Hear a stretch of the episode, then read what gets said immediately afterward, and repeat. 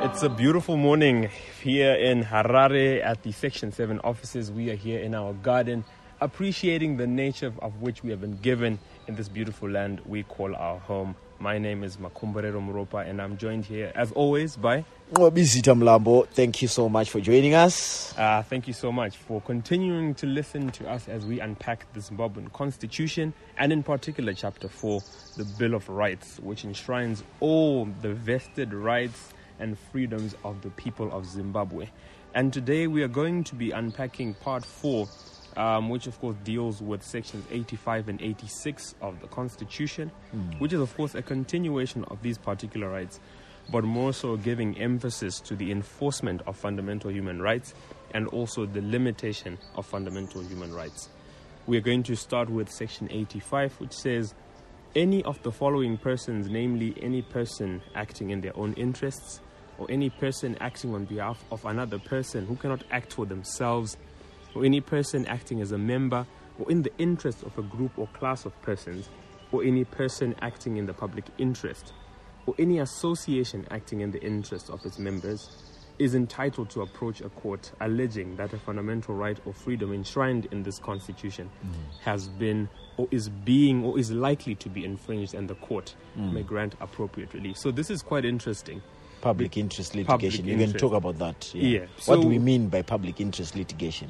So, so we we've encountered situations where the violation of rights has occurred to communities or classes of persons who are unable to approach the courts themselves for either physical reasons or those that cannot necessarily be specified. And it then becomes important for the law to give provision for someone else to come and litigate or approach the courts for relief of a violation of a fundamental human right on behalf of the other. So does it mean any violation of these rights that we, we that the people are now aware of uh, pursuant to the previous episodes? You know, from the civil and political rights, the socio-economic and cultural rights, anyone can approach the courts in the interest of the public. Absolutely, and Okay. this is what is covered in the Latin maxim "locus standi," uh, Okay. which means you know one's ability or one's right or one's capacity to come before the court or to appear before the court. Okay. Which, of course, is given to the class of persons listed um, in part one, being any person acting in their own interest, any person acting on behalf of a group or an association such as NGOs um, or any civic Social organization, movements, social pressure movements, groups. pressure groups. Okay. um, they can pro- approach the courts of law. Exactly. pertaining to rights violations, where they think good rights have been violated or they are likely, because I heard when you read the section when it said, or there's likely to be an infringement. Absolutely. So it means you can foresee an infringement, that an infringement is likely to happen, and you can do public interest litigation Absolutely. in, any a- courts of the law. In any court of the law, and, Okay. and more specifically, if one is dealing with the constitutional court where constitutional matters Are heard. Okay. um, or any other court. it is So very you are possible. saying for because people think that this constitutional court is this special court reserved for lawyers only, you know, for high profile people. But what you are saying is it's a public court. It's a court and for each everyone. and every person has a right to approach it, where they see that their rights have been violated or they are likely to be violated. You can approach the constitutional court. Is that what you mean in simple terms? It is precisely what we mean. The court is such that any person who has a right that is been infringed or that alleges to be Hmm. infringed, they are able to approach the court um, so that they can find redress. Okay. And uh, this is also very important because in an interesting uh, court judgment that was done for CCJP, um, the judge who presided over the matter, his name is McNally J. He then actually did what is called judicial activism, where you really look at the law and try to expand the law for the best interest of justice. And he said that locus standi should be expanded to cover those persons who are unable to attend court physically on the basis of being detained.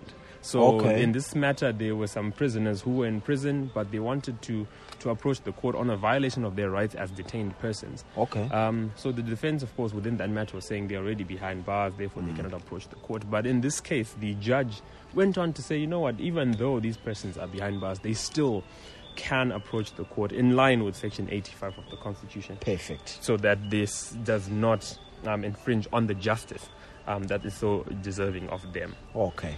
Um, then we also now move on to part five, which looks at the limitation of fundamental human rights. and Which means freedoms. before you go ahead, rights can be limited. absolutely Okay. That is the implication. Can you rights, read for us what the Constitution Yes, says? Uh-huh. Hmm. rights, rights, of course, can be limited, um, and there are special instances where rights can be limited maybe for the enjoyment of other rights or because the circumstances surrounding a situation or a particular time Permit, require. okay. So, Section 85 of the Constitution, um, which is on limitation of rights and freedoms, says the fundamental rights and freedoms set out in this chapter must be exercised reasonably and with due regard for the rights and freedoms of others. The freedom, the fundamental freedoms um, sets out in this chapter may be limited only in terms of a law of general application and to the extent that the limitation is fair, reasonable, necessary, and justifiable in a democratic society, Mm-hmm. based on tenets such as openness, um, based on tenets such as justice, human dignity, equality, and freedom.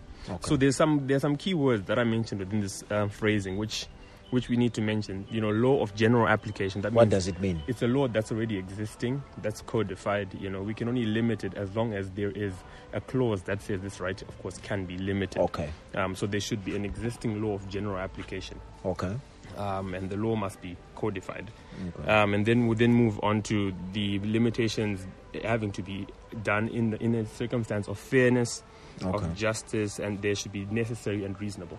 So it shows that some rights should be given precedence over others in certain instances, such as public emergencies, Okay. um, or when we're looking at the lives of detained persons, where the punishment sort of limits the right in accordance. Okay. Um, when one has committed a crime, we are, they they are detained. they and- lose and, of course some they lose their freedoms. freedoms exactly. Uh-huh. Okay. Um, so it makes sense. Makes sense. exactly. So it says that of course they then include.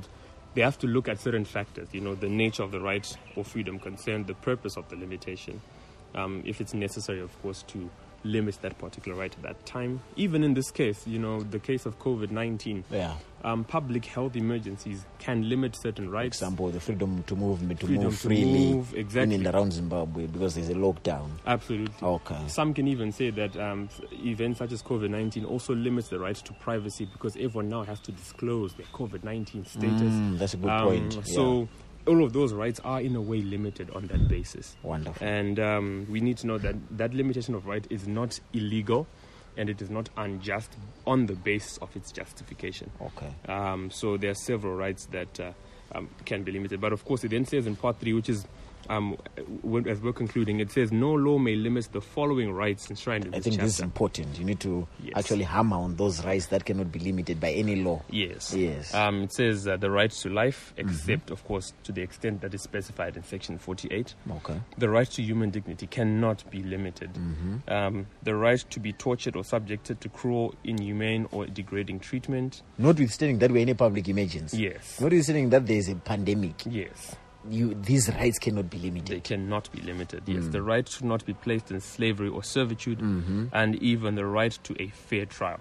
Hmm. Wonderful. Um, and of course, the, the right to obtain an order for habeas corpus. what does that mean? Um, it means bring the body, um, which is usually done on- in cases where bodies have gone missing or persons have gone missing. Oh, okay. And uh, that right cannot be limited by any law of general application because if someone has gone missing for It reasons is the responsibility of Yeah. the state. to ensure that they, They- they they- bring that person, okay. especially if this has happened on political reasons. Okay. So it's important that uh, these rights, as they have been mentioned, should be known that they cannot be limited in any circumstance whatsoever, Mm-hmm. except um, for the limitation that has been justified within this section. Um, so this just goes on to show us that uh, uh, the nature and context of rights is that they are freedoms, you know, for every person on the face of the earth, and more importantly, here in the country. But there are certain factors that can limit these particular freedoms Yeah. but not in a way that deprives them arbitrarily. But this just allows for the greater exercise of the rights that are also found within that particular time. So if it's in a public health emergency, as we have already stated, yes. it would be it, it would be against you know the public interest to allow freedom of movement in the normal course Exactly. um, where it Because we are was- dealing with a pandemic. we're dealing with the pandemic. um, Yes. like COVID, you know, Exactly. that spreads uh, because of human movement and human contact. Okay. Absolutely. So it makes sense for these rights, and To that's be why limited, okay. the justification has to be clear and In a has to be democratic certain. society. in a democratic society. So Thank you none so of much. this Thank should you. be done in an Oh, arbitrary this has way. this has been an interesting podcast, Marco. Hashtag We the People podcast. Yes. Uh, we have learnt a lot that there are certain limitations that um, are placed on our rights in terms of Section 85 of, Yes. the, of the Constitution. But more importantly, there are rights that cannot be limited w- in, in no matter what, Exactly. whether we are we are we are in a public emergency or what, there are, for example, human dignity, Yes. freedom from servitude and slavery, Yes. right to a fair trial, Yes. for example, this is right to life, uh, except that is, is is provided for in section forty eight. Yes. these rights cannot be limited. So thank you so much. I think we can conclude, and you can give your concluding remarks. And we meet the people in the next episode of hashtag We the People, a podcast. Yes, thank you so much for continuing to join us and for continuing to give us feedback on all our platforms. Do not forget to follow us on our Twitter, on our Facebook, on our Instagram, and interact with us on our email leaders at section7.co.zw so that we continue to hear from you and we continue to talk about things that you want to hear about. You are the citizens, and we are happy to deliver the Constitution to you, as Section 7 is indeed a platform on the national Constitution. Join us next time, and cheers from us. Cheers from us. Bye bye.